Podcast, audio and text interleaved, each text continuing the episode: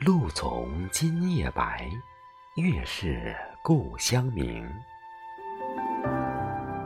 亲爱的朋友，这里是陈韵和声，我是少华。中秋节到了，我们分享一篇周作人先生描写中秋的散文《中秋的月亮》。祝所有关心陈韵和声的朋友们，中秋节快乐，阖家幸福。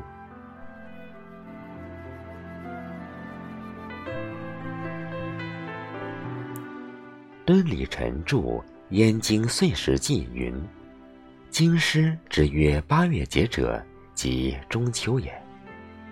每届中秋，府吏诸门皆以月饼果品相馈赠。”至十五月圆时，陈瓜果于庭以供月，并赐以毛豆鸡冠花。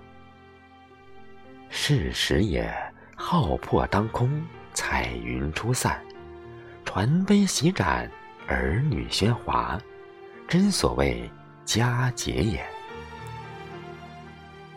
为供月时，男子多不叩拜，故京师谚曰。男不拜月，女不祭灶。此记作于四十年前，至今风俗似无甚变更。虽民生凋敝，百物较二年前超过五倍，但中秋吃月饼恐怕还不肯放弃。至于赏月，则未必有此兴趣了吧？本来举杯邀月，这只是文人的雅兴。秋高气爽，月色分外光明，更觉得有意思，特别定这日为佳节。若在民间，不见得有多大兴味，大抵就是算账要紧，月饼尚在其次。我回想乡间一般对于月亮的意见，觉得这与文人学者的颇不相同。普通正月曰月亮婆婆，中秋供素月饼、水果及老南瓜，有凉水一碗，妇孺拜毕，以纸蘸水涂目，祝曰眼目清凉。相信月中有娑婆树。中秋夜有一枝落下人间，此意似即所谓月华。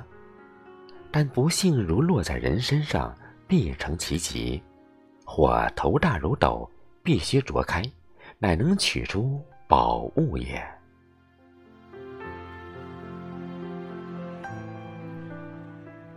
月亮在天文中本是一种怪物，忽圆忽缺，诸多变异。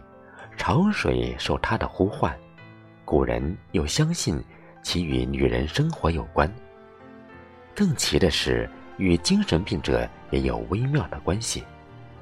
拉丁文变成此疾曰“月光病”，仿佛与日射病可以对比似的。这说法，现代医学当然是不承认了，但是我还有点相信。不是说其间隔发作的类似，实在觉得月亮有其可怕的一面。患怔冲的人见了会生影响，正是可能的事吧。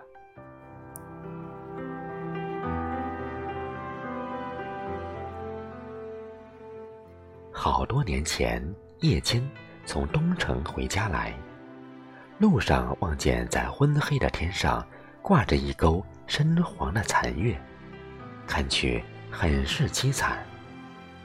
我想，我们现代都市人尚且如此感觉，古时原始生活的人当更如何？住在岩窟之下，遇见这种情景，听着豺狼嗷叫，夜鸟飞鸣，大约没有什么好的心情。不。即使并无这些禽兽骚扰，单是那月亮的威吓也就够了。它简直是一个妖怪。别的种种异物喜欢在月夜出现，这也只是风云之会，不过跑龙套罢了。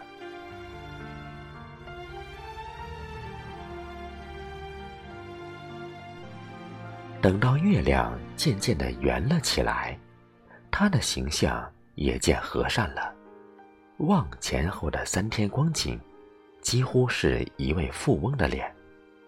难怪能够得到许多人的喜悦。可是，总是有一股冷气，无论如何还是去不掉的。只恐琼楼玉宇，高处不胜寒。东坡这句词很能写出明月的精神来。向来传说的钟爱之意，究竟是否寄托在内，现在不关重要，可以姑且不谈。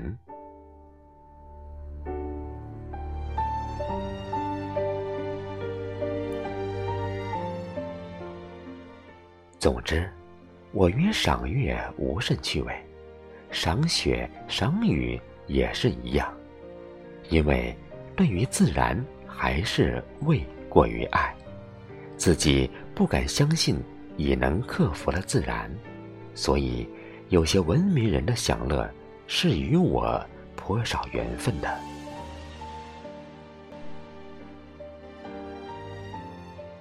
中秋的意义，在我个人看来，吃月饼之重要，带过于看月亮。而还账又过于吃月饼，然则我诚犹未免为乡人也。